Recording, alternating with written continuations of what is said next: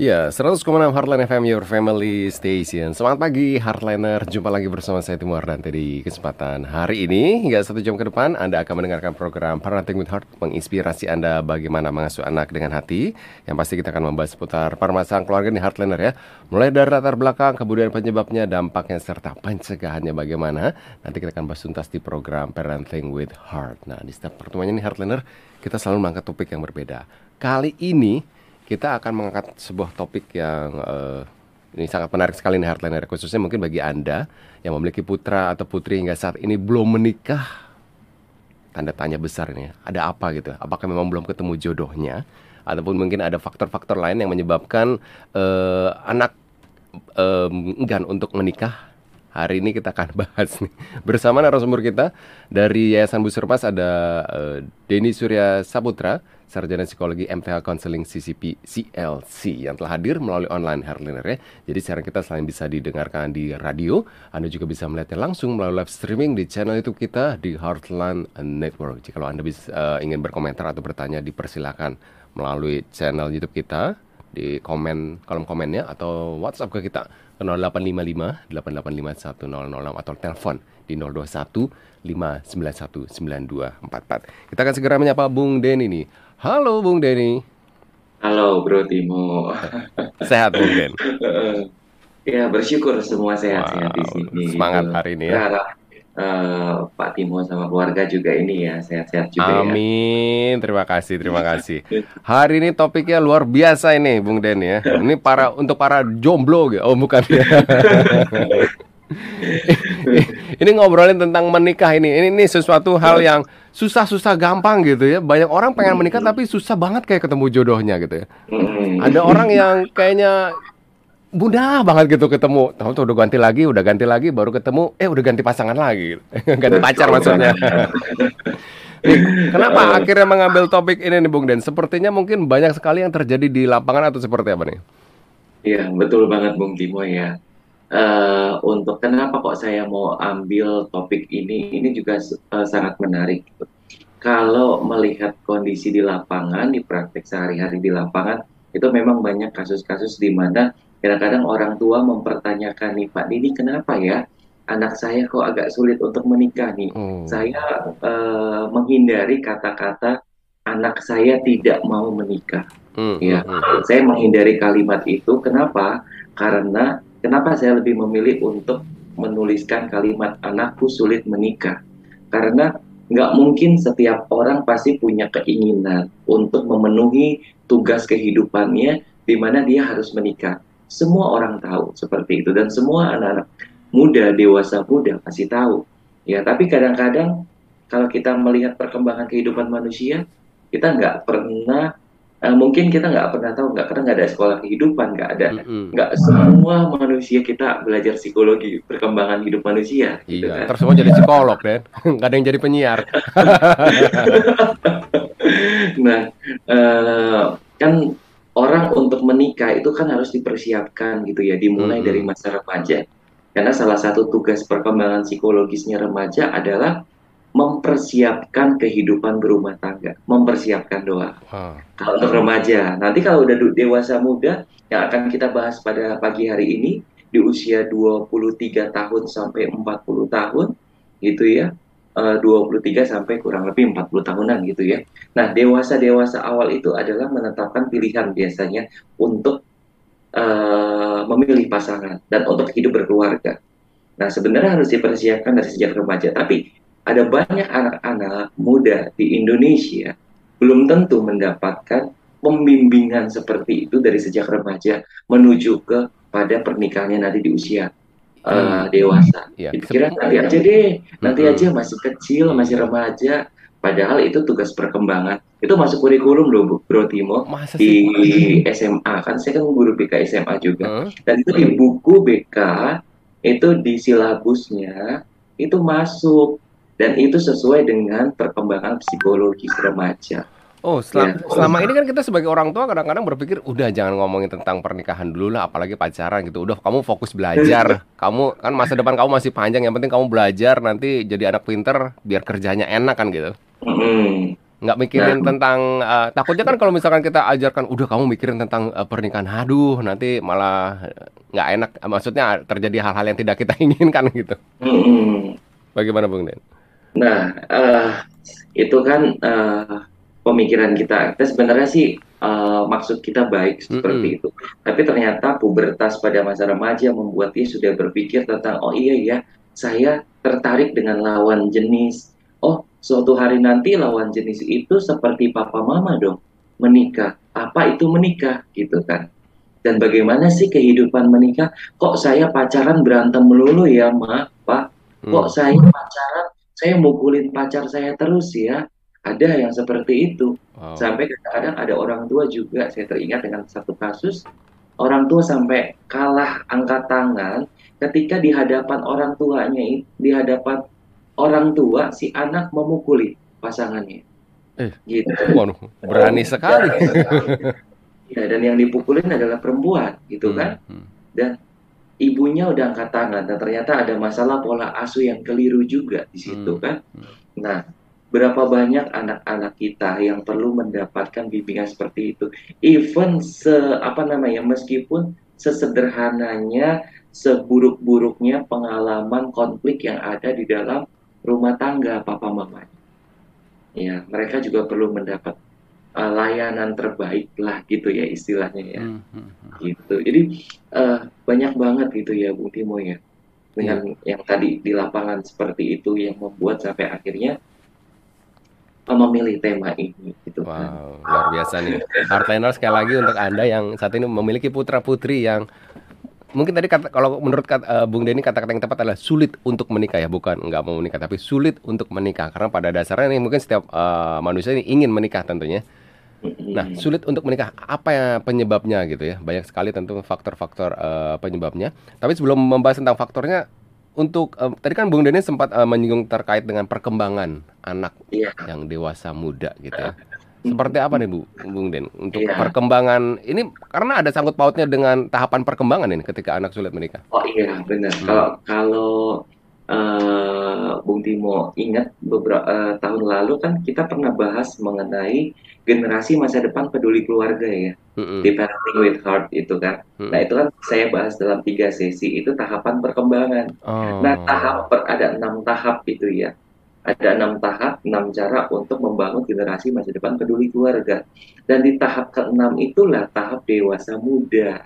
Hmm. Nah, Usia berapa sih Iya. dewasa muda ketika dikategorikan sebagai usia dewasa muda itu usia berapa? biasanya di 20 ya, kalau ini kan secara ini yang apa namanya eh, secara Psikologis gitu. Ah, secara psikologi, tapi nanti perkembangan di setiap negara itu akan menyesuaikan dengan kondisi psikologis si orang itu sendiri, gitu ya. Hmm. Karena ini kan nggak, ini kan hanya batasan mungkin dalam kajian ilmu pengetahuan yang terus berkembang seperti itu. Nah, 23 tahun sampai di 30 tahunan, sa- 30 tahunan menuju ke 40 tahunan, gitu ya. Nah, eh, orang-orang dewasa muda itu ciri utamanya pasti kita tahu dong ya. Eh, saya bahas akan dengan bahasa yang lebih awam deh, lebih supaya memudahkan kita Hmm, memahami, hmm. Bung Timo ya. Nah, orang dewasa muda biasanya dianggap dewasa apabila dia bisa produktif, gitu kan? Menghasilkan maksudnya gitu ya, Sudah menghasilkan bekerja ya, gitu. bekerja seperti itu gitu Hmm, kan. hmm. Baik, itu kan dari segi ekonomi gitu. Terus dia bisa mengambil keputusan secara mandiri dan dia juga bisa eh, bertanggung jawab terhadap keputusan yang dia ambil. Hmm, hmm. Dan dia punya kesadaran lebih realistis kehidupannya gitu. Dan dia punya memandang masa depan. Saya ngapain nih setelah saya kuliah? Saya berkarir, lalu saya harus menabung bagaimana nanti kehidupan pernikahan, rumah tangga, masuk setelah eh, mempersiap mulai dari mempersiapkan resepsi dan eh, menyambut kelahiran sang buah hati di anak pertama. Itu biaya juga cukup dipikirkan. Pastinya orang dewasa muda akan berpikir seperti itu. Hmm. ya. Nah itu untuk ciri-ciri umum bagaimana kita melihat perkembangan dewasa muda Berarti gitu kalau ya. misalkan mahasiswa sendiri gitu, misalkan sudah masuki jenjang mahasiswa kan udah umur 20 juga kan mahasiswa gitu. Apakah itu sudah bisa dimasukkan kategori eh, dewasa muda kalau misalkan masih sekolah aja belum belum eh, kerja gitu? Hmm. Nah, uh, kita lihat tuh kalau memang dia masih 20 sampai 22 tahun itu biasanya itu remaja-remaja akhir gitu ya. Kita sebut remaja akhir peralihan menuju dewasa muda. Hmm. Seperti itu. Ya, Mbak ada juga anak-anak remaja, remaja muda, remaja akhir ya sekitar 21, 22, 20 sampai 22 tahun. Ketika mereka di usia remaja akhir mereka mengemban tanggung jawab kehidupan dewasa muda. Ya, yang tadi saya bilang di setiap negara pasti akan berbeda psikologi perkembangannya. Hmm. Gitu ya. Psikologi perkembangan kehidupan manusia di setiap negara pasti akan memiliki kekhususannya masing-masing. Iya. Gitu mungkin gitu ya. nggak usah ngomong setiap negara, setiap keluarga mungkin berbeda kali Den. Kalau misalkan Pasti, melihat kasusnya ya, gitu ya, jadi uh, latar belakangnya dari keluarga itu sendiri. Gitu. Mm -hmm. ya. Makanya kadang ada beberapa yang sampai pernah menyampaikan anak-anak remaja akhir ya, sekitar 21 sampai 22 tahun, sampai rasanya aku mau mengakhiri hidup Pak Denny. Aku benci kehidupan ini gitu. Sementara bapak saya produktif gitu ya. Eh bapak saya uh, yang harusnya di usia produktif sekarang membantu menafkahi keluarga, sekarang semua dialihkan ke saya. Sementara dia KDRT dengan saya, wow. dengan mama, dengan adik gitu kan. Dan saya harus berjuang untuk membiayai diri saya sendiri, masa depan saya, perkuliahan saya, maupun dalam usaha mem, uh, menafkahi ibu dan adik saya.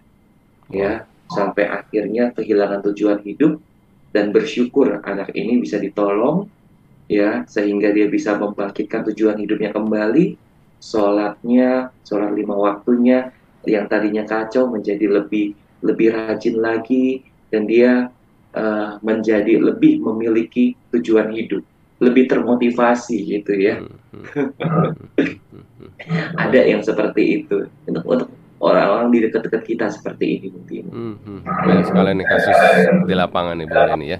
Dan yang pasti tugas untuk perkembangan dewasa muda tadi sudah disebutkan gitu ya. Harus menikah, mengelola, sudah mungkin mungkin sudah mulai memikirkan gitu.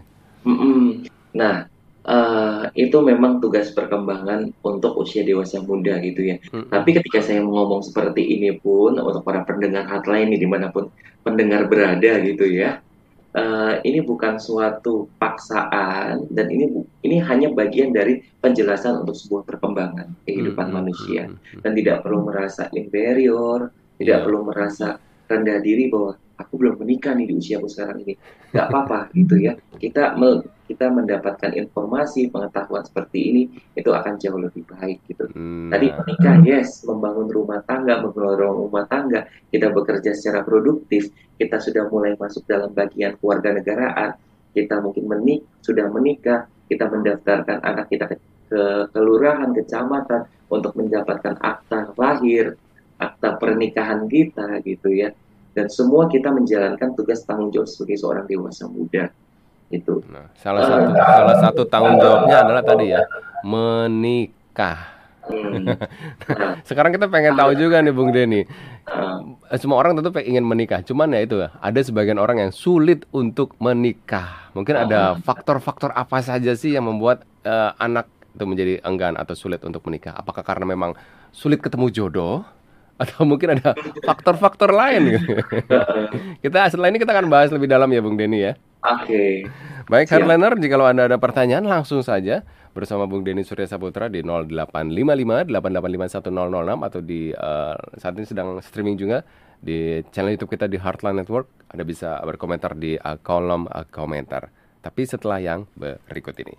Ya, 100,6 Heartline FM, your family station. Terima kasih Heartliner. Saat ini Anda masih mendengarkan program Parenting with Heart dan masih bersama narasumber kita ada Bung Denny Surya Saputra, sarjana psikologi MTH Counseling CCP CLC dan kita masih membahas dengan tema kita adalah mengapa anakku sulit untuk menikah ya Heartliner ya. Apakah karena memang belum ketemu jodohnya atau mungkin ada faktor-faktor lain ya. Ya, Bung Denny. Ini sebenarnya yeah. sudah ada beberapa pertanyaan okay. masuk nanti, tapi nanti pertanyaannya akan dibahas setelah ini ya.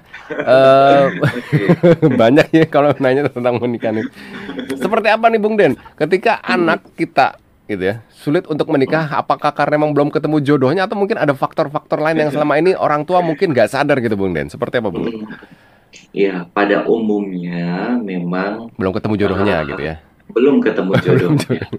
Berusaha mencari jodoh yang tepat dan itu itu sangat sangat sulit gitu ya.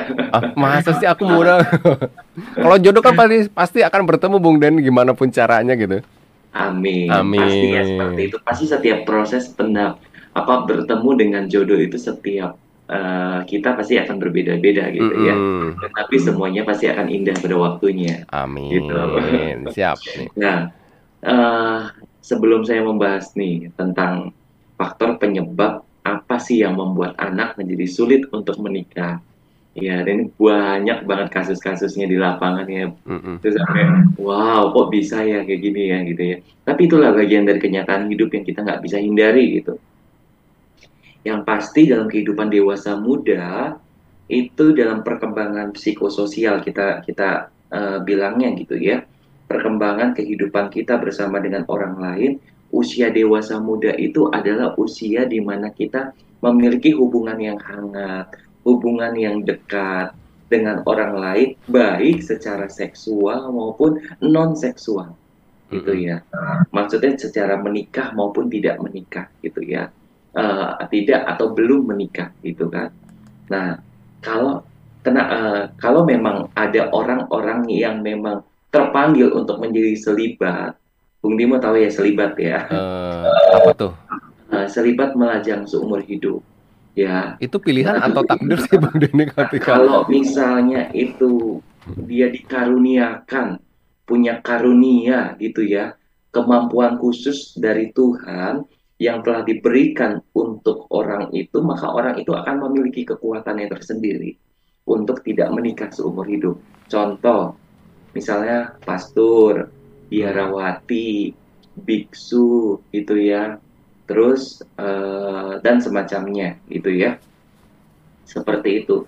Kalau memang dia dikaruniai selibat, eh, dia punya kekuatan khusus untuk menjalani kehidupan seperti itu sampai akhir hidupnya. Mhm. Ya, nah, eh, jadi kita tidak mematoki di sini perkembangan dewasa muda dalam hubungan hangat, hubungan dekat dengan orang lain itu tidak kita tidak melulu berbicara tentang pernikahan dan seksualitas seperti itu ya. Nah, eh, bahkan dalam hubungan kita dengan organisasi tempat di mana kita bernaung, terus eh, bagaimana kita memasuk masuk ke dalam lingkup sosial gitu ya. Ketika kita bergabung dengan komunitas eh, misalnya pencinta alam, komunitas bikers, kita masuk dalam komunitas pebasket atau apa di usia dewasa muda, itu dalam hubungan kita juga dengan orang lain secara dekat, secara hangat, itu juga bagian dari perkembangan kehidupan dewasa muda. Hmm. Nah, kalau kita berbicara secara khusus nih untuk kesulitan menikah, itu pertama nih, ya selain tadi belum dapat jodohnya ya Bung Timo ya, Hmm. yang pertama mungkin eh, ada yang merasa kurang percaya diri bagi laki-laki misalnya, saya belum mapan. Tapi kalau mau berbicara mapan gak mapan, banyak banget perempuan akan berkata, itu kan bisa bersama-sama gitu. Iya kan? Jadi Yakin. ada yang ada yang berpikir ada yang berpikir seperti itu gitu kan sampai rasanya sulit untuk eh, ada beberapa orang gitu ya beberapa orang muda merasa kayaknya harus mapan dulu gitu Iya. ya Aku kan Padahal belum punya rumah, belum punya gitu. mobil gitu. Ntar kalau menikah ntar gimana? realistis sih Realistis. realistis gitu Padahal ya sebenarnya kan namanya menikah kan membangun rumah tangga. Namanya membangun berarti harusnya sih bersama-sama gitu ya. amin ya cuman memang kenyataannya memang banyak Ada yang banget seperti itu ya. Nggak, eh, dan ada juga yang memang eh, itu laki-laki, perempuan juga dia. Kalau saya menikah, saya harus sudah siap semuanya, gitu ya. Hmm. Maksudnya kita nggak perlu lagi misalnya ngontrak, nggak perlu lagi begini dan begitu, gitu kan. Ada yang memang seperti itu. Nah, itu tentang masalah ekonomi, gitu ya. Lalu ada juga yang misalnya contoh, misalnya saya teringat dengan masalah yang misalnya menikah baru mendapatkan jodoh dan itu bahagia di usia 50 tahun. Itu ya. Nah, ternyata setelah dia cerita dengan keterbukaannya, aku merasa bahwa aku adalah perempuan yang jelek. Aku adalah perempuan dengan postur tubuh yang yang pendek gitu ya. Aku nggak, aku nggak apa namanya, nggak seperti wanita-wanita lainnya yang cantik gitu. Dan akhirnya ketika dia memulihkan gambar dirinya gitu ya, sehingga dia bisa percaya diri kapan pun saya menikah dan menemukan pasangan yang tepat saya akan belajar bahagia seperti itu dan benar ketika di usia 50 tahun dia tetap merasa percaya diri dan bahagia dengan uh, pernikahannya dengan seorang uh, pria yang hmm. yang memang Tuhan izinkan untuk berjumpa dengan dia seperti itu di usia 50 tahun. Itu. Di usia 50 tahun. Uh, jadi kalau misalnya keluarga dengan anak perempuan seperti ini gitu kan, aduh gimana lagi aku harus bicara gitu kan. Kamu udah harus menikah sampai akhirnya mungkin Nah, jawabannya kita nggak pernah tahu jalan hidup gitu kan. Nah, ternyata si anak perempuan ini di usia 50 tahun dia bisa menjawab pertanyaan keluarganya bahwa aku bisa menikah akhirnya gitu kan. Terlambat nggak sebenarnya ini ketika baru usia 50 tahun? Secara teori, secara pengalaman uh, kalau kita secara bukan teori ya artinya, secara pengalaman kehidupan bermasyarakat kalau kita berdasarkan aturan kehidupan bermasyarakat, maka orang lain akan mengatakan itu terlambat. Hmm. Tapi kalau kita nilai dari sisi kita objektif dengan diri kita sendiri, biarkan orang itu yang uh, menilainya. Bahwa ternyata oh, si orang itu si usia 50 tahun itu yang baru yang baru menikah di usia 50 tahun, dia menyatakan saya fine-fine aja. Saya bahagia saja seperti itu. Hmm. Itu artinya ukuran yang digunakan apa nih untuk menjawab keterlambatan atau enggak. Kalau ukurannya adalah diri sendiri dan tidak peduli dengan apa kata masyarakat, orang-orang di sekitarnya, selama dia it's okay, selama dia well-being, uh, sejahtera psikologisnya, it's okay. Ya. Nggak ada kata terlambat, Bung Denny ya. Mm -mm. Ya, sekalipun mungkin dia akan menuju ke hidup dia nggak tahu kapan waktunya akan mati gitu kan kapan mengakhiri hidup tapi ketika seseorang manusia bertanggung jawab terhadap kebahagiaannya sendiri maka seseorang cenderung hidupnya akan bermakna karena saya percaya esensi makna hidup adalah tanggung jawab hmm. itu wow jadi mungkin bagi hardliner yang saat ini belum menikah, sepertinya usianya juga sudah udah udah di angka tiga ke atas, tuh. Jangan khawatir, nggak ada kata terlambat ini Bung Denny ya. Amin, amin, amin. Nah, ini terkait dengan faktor uh, tadi masalah ekonomi, kemudian trauma pernikahan orang tua. Ya, Bung hmm. Den. Ya. Ini seperti uh, pertanyaan berikut ini mungkin terkait dengan trauma pernikahan orang tua nih, Bung Den ini. Dari yeah. Bapak Pauluk ini, Bung Den. Boleh ya langsung kita uh, eh, okay. kita bacakan ini. Hmm. Ada anak yang tidak mau menikah karena trauma dengan orang tuanya yang sering bertengkar sehingga jadi bercerai. Baginya hmm. lebih baik tidak menikah daripada seperti orang tuanya yang hmm. akhirnya sering bertengkar dan ujung-ujungnya bercerai juga. Apa yang hmm. harus kita apa yang kita perlu lakukan atau nasihati apa yang tepat yang perlu kita berikan kepada anak itu agar anak itu termotivasi atau dikuatkan sehingga mau menikah. Terima kasih dari Bapak Paulu. Oke, okay, thank you untuk Bapak Paul untuk pertanyaannya memperkaya diskusi kita nih ya, talk show kita pada pagi hari ini. Dan kebetulan memang kita akan berbicara tentang trauma pernikahan orang tua ya, gitu ya. Mm-hmm. Nah, uh, banyak kasus-kasus seperti ini di lapangan sehari-hari tentang bagaimana trauma orang tua sampai misalnya keributan, pertengkaran hingga sampai kepada perceraian seperti itu. Nah, kadangkala uh, di dalam keluarga gitu ya. Kadang kala saya tidak mengeneralisasikan semua keluarga ya. Nah kita kan lagi berdiskusi saja gitu ya. Nah apakah ketika kita ribut dengan pasangan di hadapan anak dan anak mengetahuinya apakah kita ada klarifikasi kepada anak? Ya mungkin kita nggak perlu berpikir untuk bagaimana menasehati anak lebih dulu, tetapi anak mungkin membutuhkan rasa aman untuk mempercayai bahwa hubungan pernikahan itu tidak seburuk yang dia pikirkan. Seperti itu, ya. Apakah uh, kita perlu kita perlu nih gitu ya mungkin pengklarifikasi lebih dulu, kita berkomunikasi kepada si anak, ketika kita habis bertengkar dengan suami kita, dengan istri kita gitu ya, perlu ada waktu-waktu di mana kita mem, apa ya, mengkomunikasikan kepada anak, ngobrol sama anak. gitu ya. Nah, bapak sama ibu bertengkar, sebenarnya begini. Nah, ini tergantung keterbukaan orang tua nih. Sejauh mana orang tua mau belajar terbuka, menjadikan anak dewasa mudanya partner untuk kita sesama orang dewasa. Ketika anak kita sudah beranjak dewasa kan kita akan memperlakukan anak seperti orang dewasa ya, gitu kan? Nah, perlu perlu bagi kita untuk berkomunikasi secara terbuka, ya. Akar masalah kami tuh gini loh nak, itu. Tapi anak sebenarnya juga membutuhkan pernyataan di mana nggak semua pernikahan itu seperti nanti bapak dan ibu loh nak. Dan ketika kamu menikah, kamu sudah melihat sisi baik, sisi positif, sisi negatifnya. Yang perlu kamu bawa mungkin adalah sisi baiknya. Itu.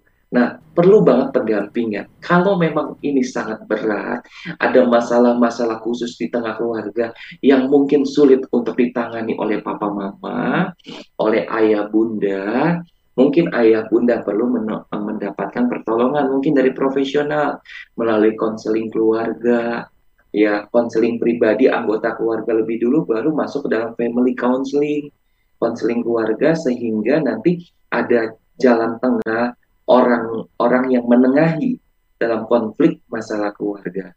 Itu sehingga persepsi-persepsi negatif tentang pernikahan itu bisa dibantu untuk dinetralisir. Ya, seperti itu. Mungkin itu uh, yang bisa saya jawab secara praktis gitu ya. Ya. Dan anak-anak dengan anak dewasa muda dengan trauma ya yang mungkin cukup berat yang mungkin dia bawa mungkin dari sejak kecil atau itu mungkin sering banget dia melihat pertengkaran-pertengkaran orang tua, itu juga perlu dibereskan dulu secara pribadi untuk si anak.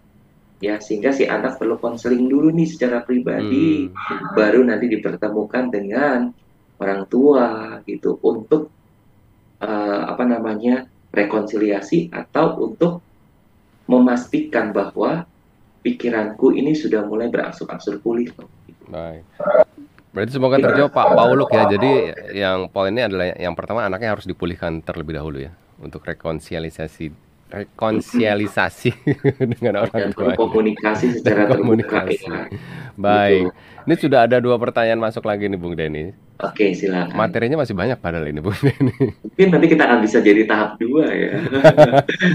sudah ada dari berikutnya dari Ibu Rince nih. Selamat pagi, Bung Den mungkin uh, anaknya belum dapat yang cocok karena kita juga harus hati-hati dalam memilih pasangan.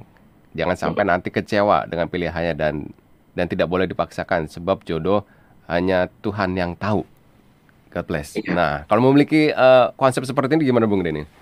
Oke, benar banget. Memang uh, butuh hati-hati untuk memilih pasangan. Yes, gitu ya. Nah, uh, saya jadi teringat dengan kasus single parent ya orang tua single parent dengan kasus perselingkuhan hmm. ya dan itu uh, ketika uh, di postpartum uh, depresi depresi postpartum setelah melahirkan dan perselingkuhan itu diketahui setelah melahirkan hmm. itu ya dan masih proses banget di awal-awal melahirkan itu ya dan itu membuatnya hancur dan membuat seorang ibu single parent itu sangat-sangat uh, ketat untuk anak perempuannya memilih pasangan gitu ya. Nah, satu hal yang perlu disadari adalah memang untuk memilih pasangan kan pasti setiap orang, setiap dewasa muda, anak-anak kita uh, perlu pandai untuk memilih yang tepat. Mm -hmm. Ya, dan kita pasti sebagai orang tua pasti mendukung untuk uh, bagaimana menyesuaikan si anak apakah ini cocok nih atau enggak nih gitu kan untuk ini gitu dan selebihnya tergantung keputusan si anak gitu ya dalam pertanggungjawaban dia untuk masa depannya. Tapi hal yang kedua adalah ketika orang tua punya masalah khusus tentang pasangan, tentang suaminya, tentang istrinya gitu ya. Nah, diusahakan supaya trauma pernikahan relasi orang tua, papa dan mama, tidak mempengaruhi bagaimana kita memilihkan pasangan atau menolong anak memilih pasangan. Ya, sebab kadang-kadang ketika misalnya orang tua punya trauma nih, gitu ya, trauma misalnya diselingkuhin sama suami gitu ya, mama diselingkuhi sama papa gitu kan. Lalu ketika mama ke anak gitu ya, anak perempuan hati-hati, laki-laki itu jangan sampai seperti ini gitu ya. Nah, banyak yang seperti itu. Ya sampai akhirnya kadang-kadang anak mungkin merasa lelah. Saya harus cari jodoh seperti apa ya, Hmm. Ma, Papa? Sehingga ya udah ikutin apa kata papa mama dan sampai akhirnya ada kasus di mana setelah setelah mengikuti itu ke, kegagalan pernikahan terulang kembali ke anaknya dan anaknya merasa hancur dan orang tuanya juga merasa bahwa ya ternyata saya salah juga ya Pak. Hmm. Hmm. Dan makanya dari seperti ini perlu hati-hati juga untuk bagaimana menolong anak untuk menentukan pilihan yang tepat ya Nah, terkait dengan menolong anak untuk memilihkan pilihan yang tepat, itu mungkin juga ada kalau misalkan contoh kasus eh, dijodohkan gitu oleh orang tuanya. Karena Hmm. mungkin orang tuanya sendiri ketika menikah pun dijodohkan oleh orang tuanya Hmm. atau oleh kakek neneknya Nah. gitu. Sedangkan anak zaman sekarang kan tahu sendiri Bung Denny, ketika dijodohkan Iya. waduh pasti berontak. Tapi menurut orang tuanya ini adalah yang terbaik untuk anaknya nih. Apa nih yang harus dilakukan oleh anak tersebut nih Bung Denny? Apakah memang harus menuruti keinginan orang tua Iya. kah? Tapi di satu sisi dia juga seperti mungkin sepertinya tidak memiliki rasa atau seperti apa Bung? Mm. Nah, baru beberapa waktu yang lalu mendapat kasus bel- belakangan ini baru ya kasus Hmm. kasus seperti ini gitu ya. Nah, ternyata eh, orang tua menyadari bahwa ketika saya otoriter sama anak, ternyata saya menghambat anak untuk mengambil keputusannya secara mandiri. Dan anak tidak mengenali dirinya sendiri, sehingga anak berusaha memenuhi ekspektasi saya Hmm. sebagai orang tua itu dan ketika anak terpaksa untuk menikah dan eh, dengan pilihan orang tuanya itu sejak mulai dari eh, resepsi pernikahan setelah mulai dari malam pertama sampai kepada akhir perceraian mereka. Oh. dan artinya kita pikir dan orang tua menyadari bahwa nak aku minta maaf. Bapak salah. Bapak menurut bapak baik buat bapak untuk kamu ternyata, ternyata itu bukan bukan terbaik untuk kamu nak. Sekarang bapak sadar dan bapak minta maaf. Bapak silahkan keputusan kepada kamu. Walaupun konsekuensinya adalah ini saya ngomong seperti ini bukan bukan menyetujui tentang perceraian gitu ya. Tetapi ini dalam kasus seperti ini ini ya ini dalam konteks kasus yang saya bahas ini gitu ya. Dan akhirnya saya saya nggak tahu bahwa eh, bagaimana keputusan mereka seperti apa yang pasti kesejahteraan batin anak itu tercapai pada saat ada rekonsiliasi antara bapak dan or, eh, antara bapak, ibu dan anak gitu ya. Dan entah bagaimana mereka eh, mengatasi kegagalan pernikahan pada anaknya.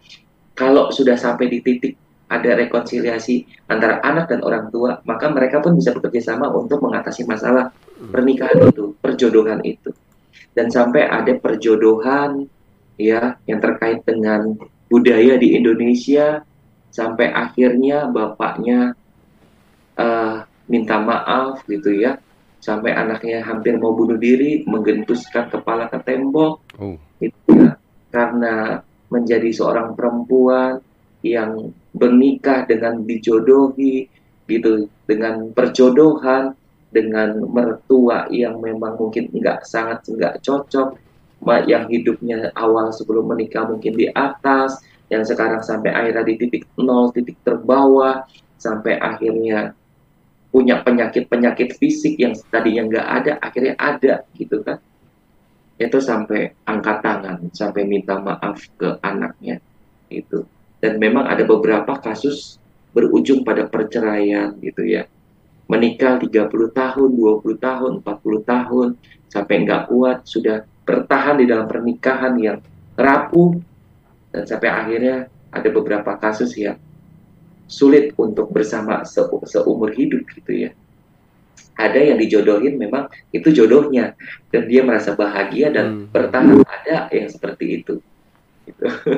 Jadi memang harus ditelah satu persatu gitu ya, tergantung kasusnya Bung Denny. Ada yang berhasil, mungkin ada juga yang belum berhasil atau tidak berhasil. Sudah ada pertanyaan dua pertanyaan lagi Bung Denny nih. Uh, setelah, sebelum saya akan bacakan tapi setelah itu kita akan break sejenak Bung Denny ya. Okay. Yang pertama dari Fitri uh, ingin bertanya nih, bagaimana jika orang tua menyalahkan anak yang memilih keputusan untuk tidak menikah? Padahal apa yang anaknya rasakan orang tua tidak atau tidak merasakan. Dalam arti orang tua hanya memaksa anaknya untuk cepat-cepat menikah tanpa memikirkan resiko ke depannya. Terus saya tanya, usia berapa uh, Kak? Usia 26 tahun. Itu yang pertama. Kemudian yang kedua nih dari Ibu Linawati nih. Selamat pagi. Apakah tujuan utama pernikahan selain memiliki anak karena banyak pernikahan yang salah satu pasangannya dinyatakan mandul?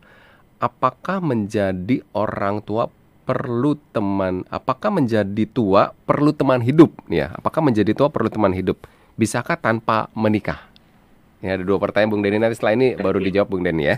Oke okay, thank you Ya, hardliner untuk Anda yang bertanya langsung saja di 0855 8851006 atau juga seperti Ibu Lina uh, langsung live chat di komentar uh, saat ini sedang live streaming di channel YouTube kita di Hardline Network tapi setelah yang berikut ini. Daily Hope Devotion versi bahasa Indonesia secara gratis. Tuhan Yesus memberkati.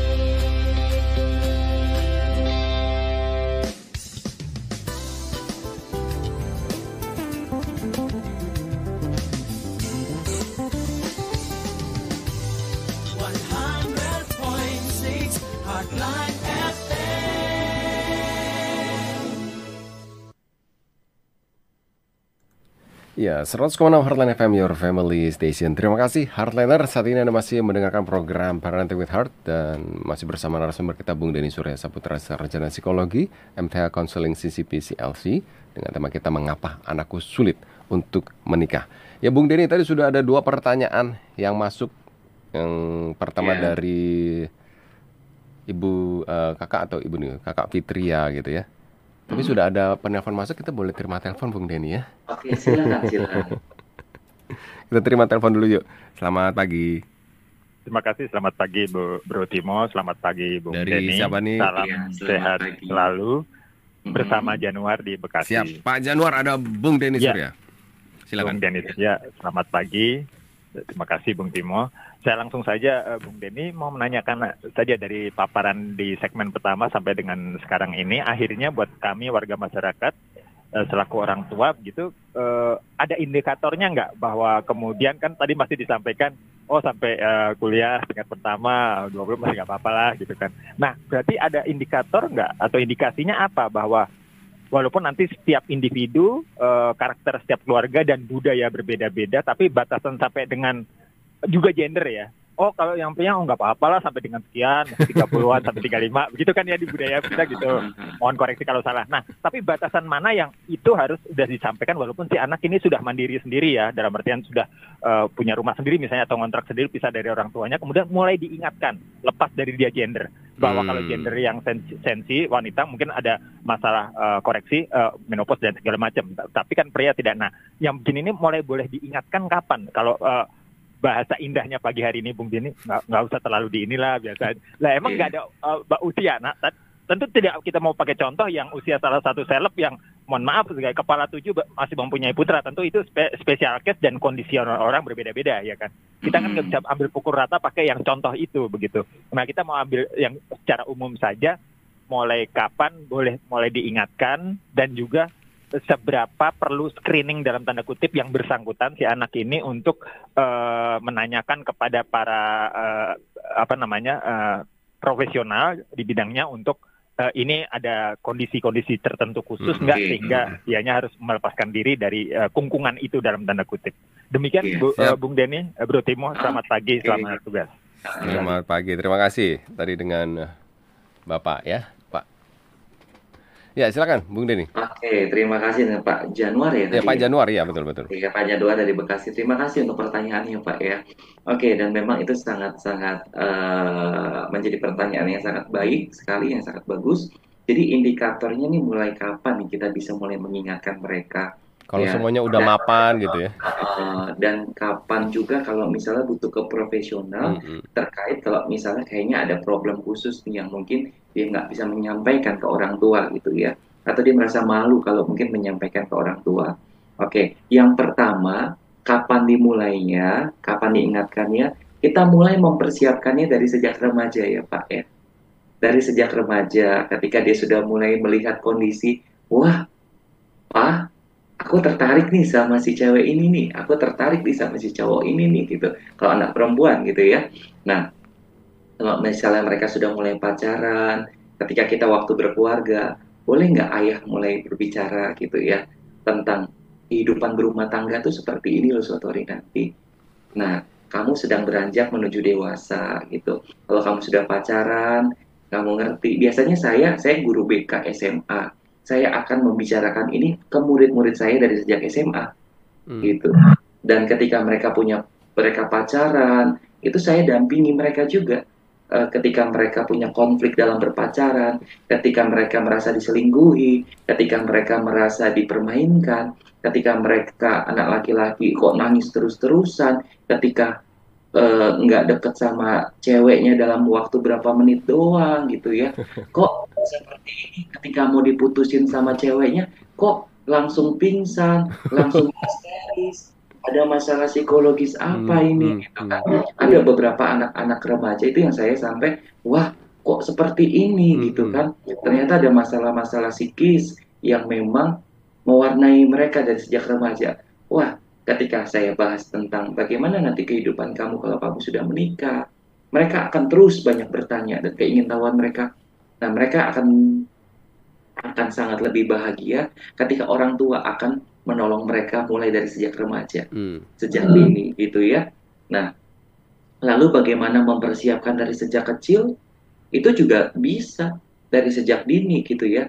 Dimulai dari ketika usia tiga tahun ke atas, ketika anak-anak sudah tahu aku laki-laki, aku perempuan.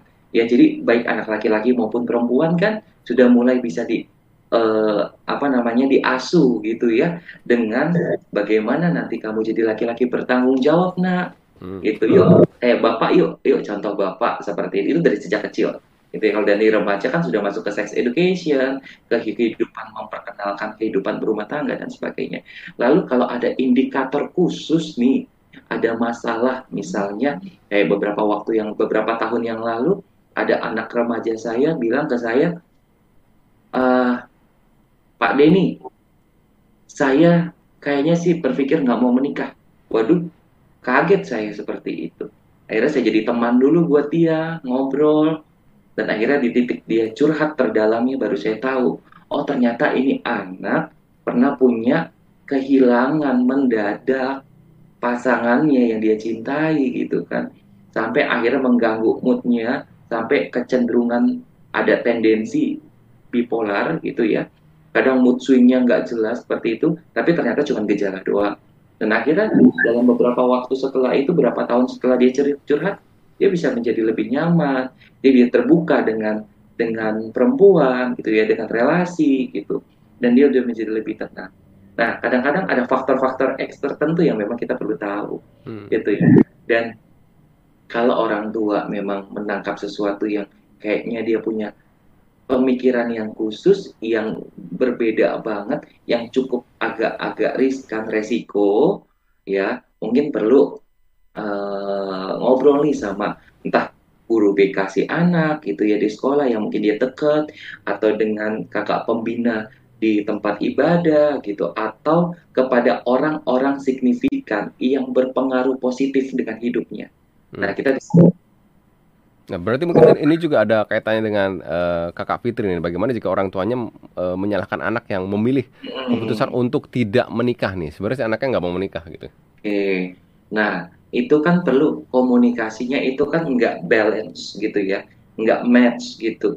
Komunikasi antara orang tua, orang tua dengan pemikiran begini, uh, orang tua punya pemikiran khusus, si anak punya pemikiran khusus, tapi mereka nggak bertemu. Artinya komunikasi itu kan masih satu arah Nah, artinya komunikasi yang dua arah, kadang-kadang kita sebagai orang tua perlu duduk diam untuk ya ini bukan bukan mengeneralisasi gitu ya kepada semua orang tua, sebab orang tua pasti punya cara yang unik yang tersendiri gitu ya. Nah, perlu banget untuk di mana orang tua oke okay deh, kenapa yang kalau boleh ayah bunda tahu dari pikiran kamu, Apa sih yang membuat kamu berpikir untuk tidak mau menikah? Boleh nggak ayah bunda Hmm. ngobrol eh, tahu kita ngobrol, tapi ayah bunda akan sepakat sama kamu untuk tidak menginterupsi, tidak eh, menyalah-nyalain kamu, tidak menghakimi kamu. Ayah bunda cuma pengen tahu dulu nih, gitu ya. Nah, kita dari ngajak ngobrol seperti itu, siapa tahu kita akan bisa membantu dia untuk eh, mengatasi pemikiran-pemikiran yang keliru. Atau kalau memang membutuhkan butuhan eh, profesional yang memang kasusnya ini berat, ya. Nah, nanti mungkin ini akan tahap kedua ya, kita akan sesi kedua bulan depan ya, kayaknya nih Bung Timo. Ya, misalnya ada beberapa orang tua yang mendapatkan pengakuan bahwa anaknya LGBT. Oh. Dan itu kan akan eh, membuat orang tua menjadi shock gitu ya. Hmm. Dan itu memang perlu eh, pembicaraan khusus Baik. bagaimana orang tua menerima realita. Oke, Semoga itu terjawab tadi eh, eh, Mbak Fitri dan juga Pak Januar nih. Ya, pertanyaan dari Ibu Lianawati nih terkait Oke, dengan heeh. sebenarnya apa sih tujuan menikah gitu dan apakah menjadi tua perlu teman hidup bisakah Iya. tanpa menikah? Nah, thank you untuk Bu Liana. Tujuan utama pernikahan selain memiliki anak gitu ya, dan memang ada beberapa pernikahan yang cukup bahagia dengan kemandulan itu, gitu ya. Ada memang pernikahan yang mandul yang tidak bisa meng- eh, dikaruniai orang anak, tetapi mereka di tengah-tengah penderitaan, di tengah-tengah penderitaan pernikahan mereka, ketika mereka tidak punya anak karena kemandulan, mereka punya cara khusus di tengah-tengah perjalanan pernikahan mereka. Mereka punya cara untuk menemukan tujuan yang baru dalam pernikahan mereka. Dan mereka punya eh, apa ya? pe- apa sih? pemurnian kem- bukan pemurnian ya. Mereka punya satu cara untuk mendapatkan eh, sesuatu yang baru gitu ya Hmm. ya renew renew pernikahan mereka gitu ya apa yang mau eh, menjadi tujuan pernikahan kami gitu kan. Ya akhirnya mereka bisa masuk dalam pertolongan eh, sedunia gitu ya. Untuk organisasi sedunia anak-anak gitu kan. Mereka bisa memberikan cinta kepada anak-anak di seluruh negara di seluruh dunia di seluruh Indonesia misalnya itu kan. Sesuai dengan apa yang mereka temukan. Ya karena setiap pernikahan pasti punya tujuan atau tema pernikahannya masing-masing. Itu ya selain dia bereproduksi Hmm. selain dia membangun generasi yang tujuan-tujuan umumnya gitu ya. Lalu menjadi tua apakah perlu teman hidup? Pada umumnya kita memerlukan teman hidup sebagai makhluk sosial. Tetapi kenyataan di dalam lapangan ada saat-saat di mana orang sampai akhir hidupnya itu tidak bisa eh, itu tidak punya teman hidup. Saya kasih dalam satu singkat eh, karena waktu sudah terbatas sekali pasien kanker otak stadium 4 ya adalah seorang pria pelajang seumur hidup. Sebelum dia meninggal dia cerita dia dalam proses eh, pengobatannya dalam proses kemoterapinya dia bilang ke saya Pak Denny saya tahu bahwa saya tidak punya teman hidup sampai akhir hidup saya. Sampai sampai akhir saya usia seperti ini di usia 50 tahunan. Ya tapi saya menerima kenyataan seperti ini. Saya tahu saya punya kanker otak stadium 4 tapi pada saat saya seperti ini pun saya mau belajar bahagia. Saya nggak pernah bisa tertawa seperti ini loh Pak. Saya saya sih cuma ngajak ngobrol doang sama pasien ini gitu ya. Saya nggak pernah bisa tertawa semerah ini Pak muka saya gitu. Oke Pak terima kasih. Saya bilang seperti itu dan akhirnya ya berapa lama setelah dia bisa tertawa dengan muka merah dia menulis sajak dia berikan kepada saya dia berikan bunga kepada saya gitu tanda terima kasih. Dan sampai akhirnya dia mengakhiri hidup. Nah, memang ada kasus seperti itu, tapi itu kasus-kasus khusus ya.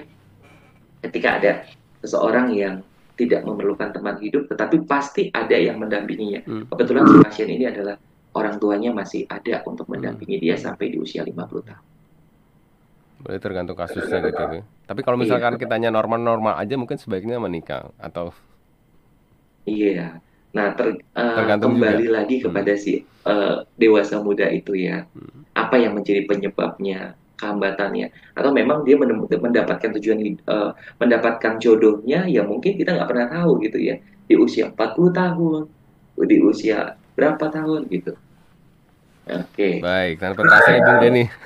Seperti waktunya nggak cukup nih Bung Denny. Tapi Iya. harus memberikan kesimpulan untuk eh, mengakhiri topik kita pada kesempatan kali ini. Seperti apa Bung Oke, Denny?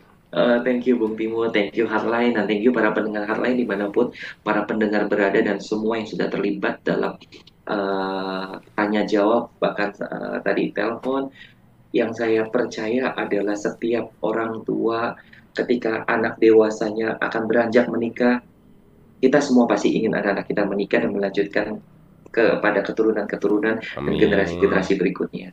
Tapi ada saat di mana kita akan menemukan menemukan kenyataan bahwa kenyataan tidak semulus yang kita harapkan. Tetapi kita punya kesempatan untuk menolong anak kita dalam permasalahan apa pun untuk menuju pernikahannya. Sebab anak-anak kita membutuhkan teman. Se- eh, yang pasti teman yang terbaik untuk anak-anak dewasa muda berbicara tentang pernikahan adalah orang tua yang mau terbuka baik hati dan pikiran dan perasaannya untuk meng- mem- memfasilitasi memfasilitasi perkembangan kehidupannya menuju pada pernikahan. Terima kasih Bung Timo. Terima kasih juga Bung Denny. Pagi hari ini kita sudah dicerahkan nih Heartlander semuanya ya Heartlander ya. Dan mungkin bagi Heartlander yang ingin bertanya lebih lanjut nih Bung Denny bisa menghubungi ke mana aja kalau ingin berkonsultasi lebih lanjut nih. Ya, bisa menghubungi ke Yayasan Busur Emas kepada admin. Ya, nanti bisa cek di Instagram @yayasan busur emas. Ya, eh, kepada admin bisa dihubungkan nanti minta ke admin dihubungkan ke saya ke Pak Denny atau di bisa menghubungi di Instagram saya gitu ya. Secara pribadi di @diarycounselor_denny atau di @denny surya official. Baik. Sekali lagi terima kasih Bung Denny. Ya, sama-sama Bro Timo. Sukses untuk hari ini. Sehat selalu. Amin, sama-sama sehat-sehat Kita juga. ketemu lagi di lain kesempatan. Timo dan ya. keluarga Atau, ya. Berarti mungkin atau mungkin nanti ada yang keduanya nih Bung Denny. Sesi keduanya. Sepertinya ini akan akan ada sesi keduanya karena belum belum tuntas. ya. Masih banyak banget yang perlu kita bicarakan soal terkait ini. Baik, terima kasih sekali lagi Bung Denny. Ya, demikian Heartliner perbincangan kita bersama Bung Denny Surya Saputra ini terkait dengan topik kita dan jangan khawatir Heartliner. Jika Anda merasa terberkati dengan siaran ini, bisa Anda tonton ulang dan bisa Anda bagikan linknya kepada orang yang Anda kasih. Saya Timo Ardante undur diri. Keep on growing and never give up.